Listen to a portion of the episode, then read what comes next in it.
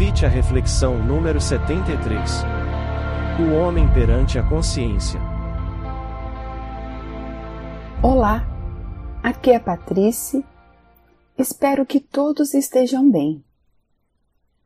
A reflexão de hoje será baseada no livro O Homem Integral, capítulo 8, O Homem perante a Consciência, escrito por Divaldo Franco pelo espírito de Joana de Ângeles. E nesse instante, vamos elevar os nossos pensamentos, abrindo os nossos corações, para que Joana e Jesus clareiem nossas reflexões a respeito do tema proposto. Bem, o objetivo desta reflexão é examinarmos como andam nossas ações perante a nossa consciência. E antes de mais nada, precisamos ter bem claro em nossa mente quando falamos de consciência que fazemos parte de um coletivo e este coletivo faz parte de nós. Ou seja, tudo está interligado.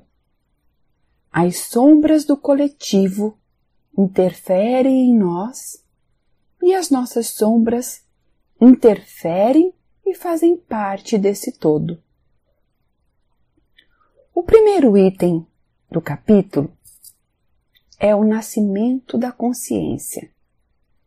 E Joana diz assim: antropológica e historicamente, a sobrevivência equilibrada do homem e da sociedade tem estado sempre vinculada à ideia de um mito central, no qual se aurem os valores éticos de sustentação das suas atividades e do seu equilíbrio.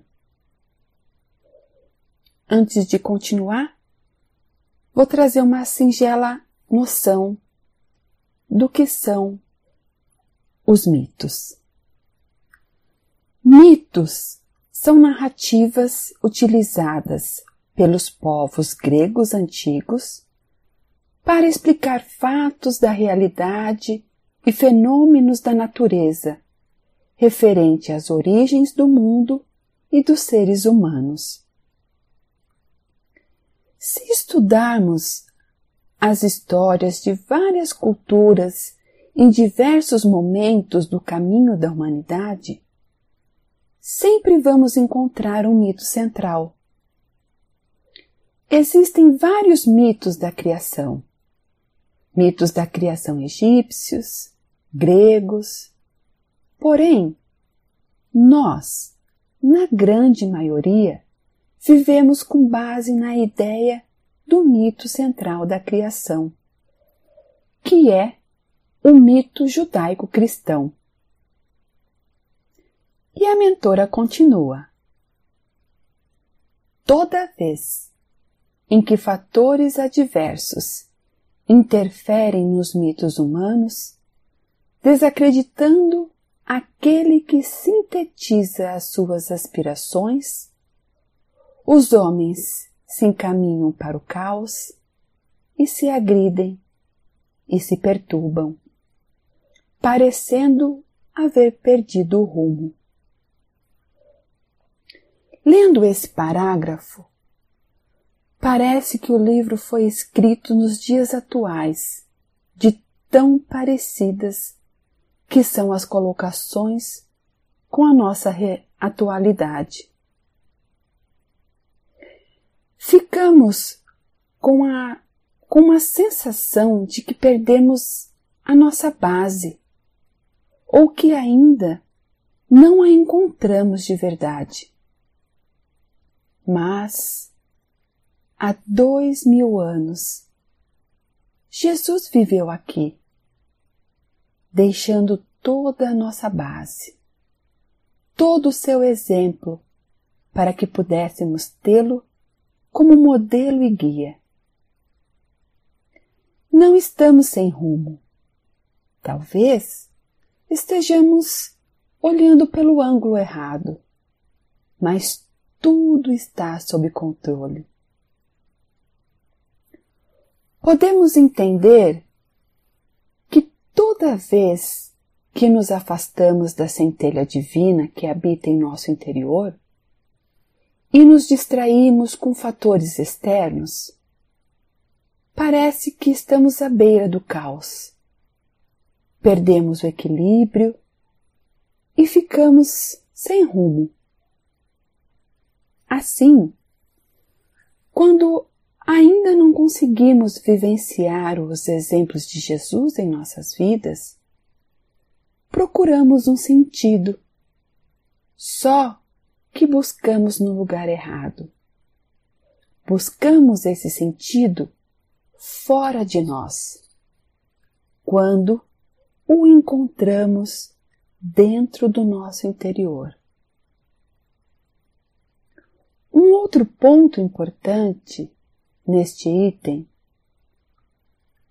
diz assim: o homem deve adquirir o conhecimento para elevar-se do ser bruto tornando-se o sujeito detentor da consciência. É como se a nossa mentora estivesse dizendo assim para nós: Você já leu a questão 919 do Livro dos Espíritos? Se você já leu ou não leu, não tem problema. Vai, lê novamente e reflita sobre você. Não perca tempo. Conhece-te a ti mesmo. Não se preocupe em conhecer o outro, em identificar os desafios dos, do outro, porque cada um tem que dar conta do seu desafio. E é por ele que vamos responder. Em minhas pesquisas, encontrei a seguinte frase no livro A Imensidão dos Sentidos. O conhecimento do que somos é a nossa mais importante missão na Terra. É exatamente o que disse há pouco. Conhece-te a ti mesmo. Mas não lhe bastará conhecer, mas também viver a experiência de ser o objeto conhecido. Não somente conhecer de fora para dentro, porém vivenciar o que é conhecido, incorporando a nossa realidade. Ou seja, não basta conhecer os ensinamentos do Mestre. É fundamental que pratiquemos. Precisamos viver os exemplos, sentir, respirar, nos alimentar desse pão que sacia nossa fome. No segundo item do capítulo, Joana nos fala sobre os sofrimentos humanos. O sofrimento se apresenta na criatura como uma enfermidade que necessita de tratamento conveniente e necessita, necessitamos investir todos os valores ao alcance para conquistar o bem-estar e o equilíbrio fisiopsíquico. O sofrimento pode decorrer do desgosto orgânico ou mental, que é um processo degenerativo do instrumento material do homem. Ou ainda, pode resultar da transitoriedade da própria vida física e da fragilidade de todos os bens que proporciona pra, pro, proporcionam prazer por um momento, convertendo-se em preocupação, arrependimento, amargura e, por fim, surge o sofrimento dos condicionamentos de ordem física e mental. Encontrando o sofrimento, o homem tem o dever de identificar as suas causas. E é interessante que Joana coloca aqui para nós que nós temos o dever de identificar.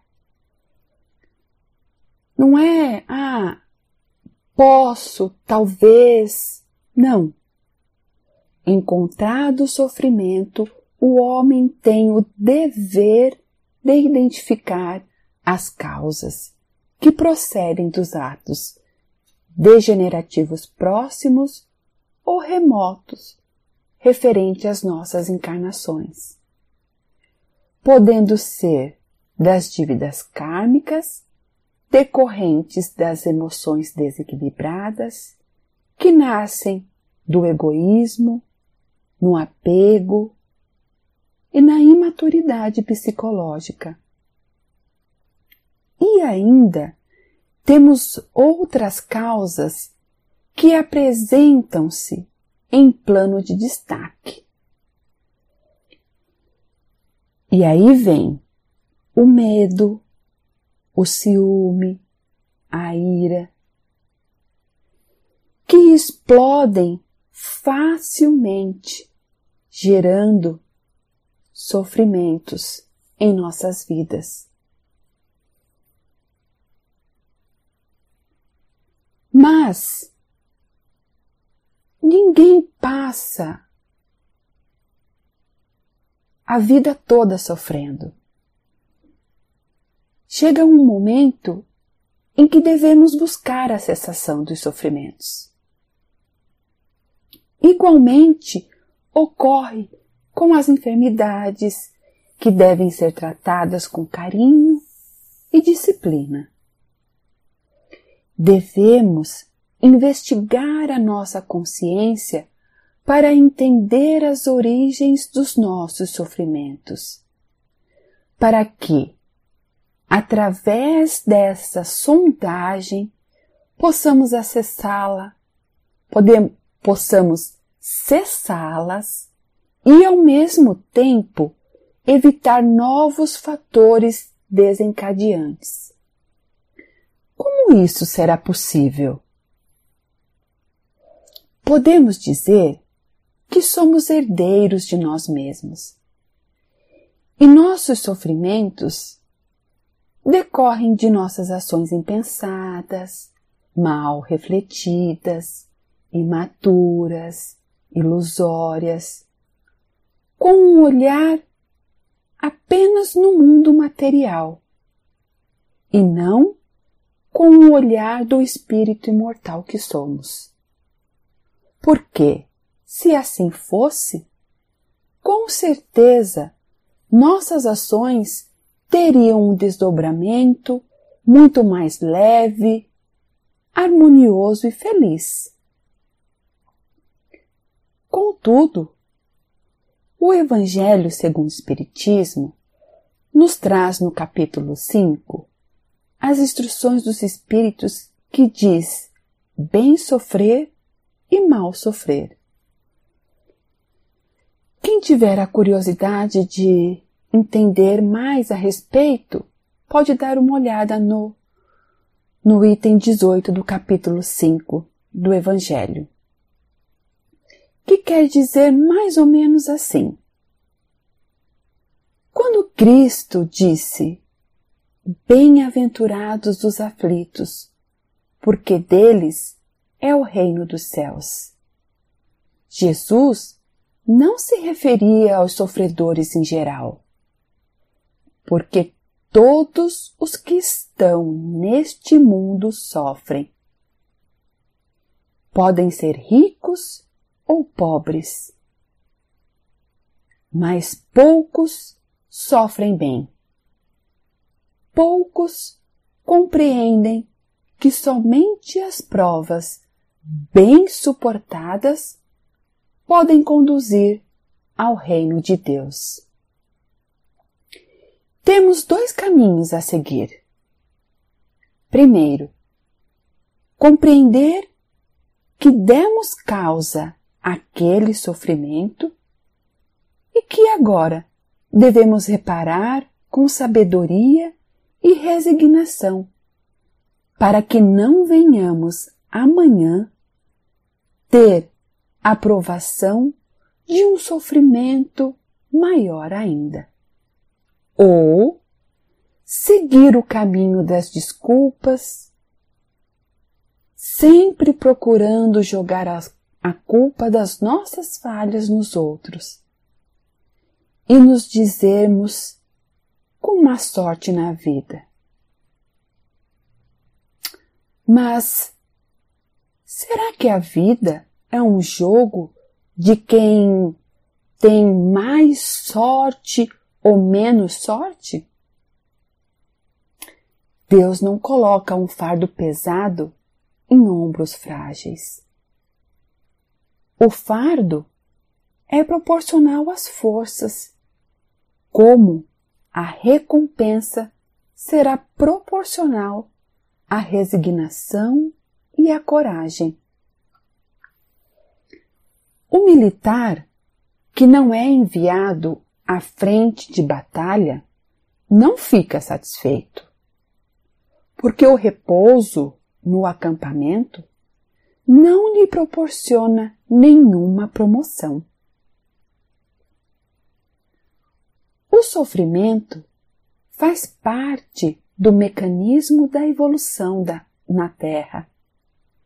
E a superação dele é, sem dúvida, o grave desafio da existência humana, que a todos cumpre conseguir. A nossa mentora é muito generosa conosco e nos ensina os recursos para a liberação dos sofrimentos, no terceiro item do capítulo.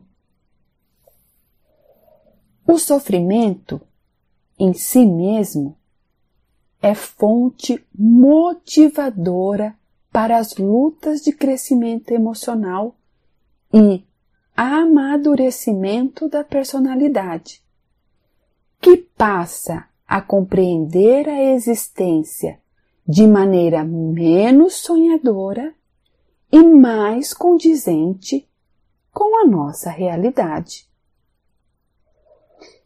Esse parágrafo dá uma sensação que nossa mentora está dizendo assim para nós: menos, bem menos. Vivemos em um mundo de provas e expiações não podemos perder tempo vivendo na ilusão da infância.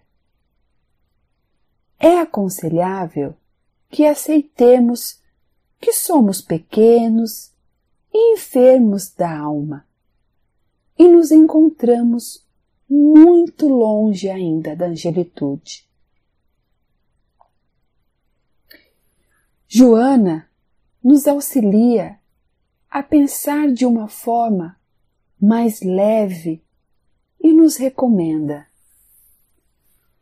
considerar todos os indivíduos como dignos de serem amados e tomar por modelo alguém que o ama e se lhe dedica. Por isto mesmo, credor de receber todo afeto quando olhamos para o outro com o olhar daquele que ama, todo e qualquer sentimento negativo se dilui, passa, vai embora. Não respondemos o outro armados, na defensiva, e dessa maneira se consegue uma convivência mais equilibrada, mais harmoniosa. Identificar e estimular os traços de bondade do caráter alheio. Todos nós temos algo de bom em nosso interior que possa ser observado e estimulado. Podemos afirmar isto porque a centelha divina habita em cada um de nós.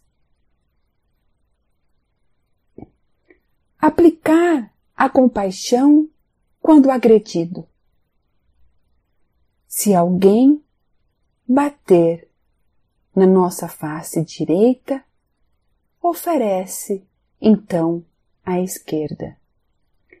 É pagarmos o mal com o bem. E por último, Joana diz: o amor deve ser uma constante na existência do homem. Assim, de acordo com Joana, há em tudo e em todos a presença do amor. O amor é antídoto mais eficaz contra quaisquer males. O amor desarma, acolhe, transforma. O amor é sentimento nobre que instaura paz, irradia confiança, estabelece a fraternidade que une e solidariza os homens. É o mais poderoso vínculo com a causa geradora da vida. É o motor que conduz a ação bondosa, desdobrando o sentimento de generosidade, ao mesmo tempo estimulando a paciência. O amor é o rio onde se afogam os sofrimentos pela impossibilidade de sobrenadarem nas fortes correntezas dos seus impulsos benéficos. Sem ele, a vida perderia o sentido e o significado. O amor puro expressa ao lado da sabedoria a mais relevante conquista humana.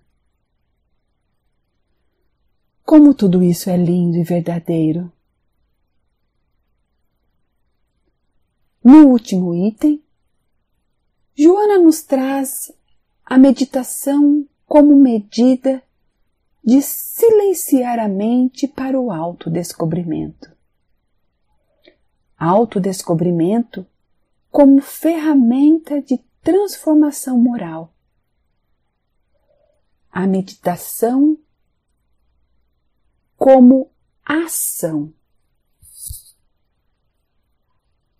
A prática da meditação nos dá condições de enxergarmos a nós mesmos, nos levando progressivamente à ampliação da nossa consciência. O grande objetivo da meditação é acalmar o ego, silenciá-lo por alguns instantes para deixar a voz do Self emergir dentro de nós. Contudo, quando o Self se manifesta, conseguimos ouvir as respostas interior tanto buscamos para nossa reforma íntima. A meditação deve ser inicialmente breve e gratificante. Preparar um lugar agradável, confortável.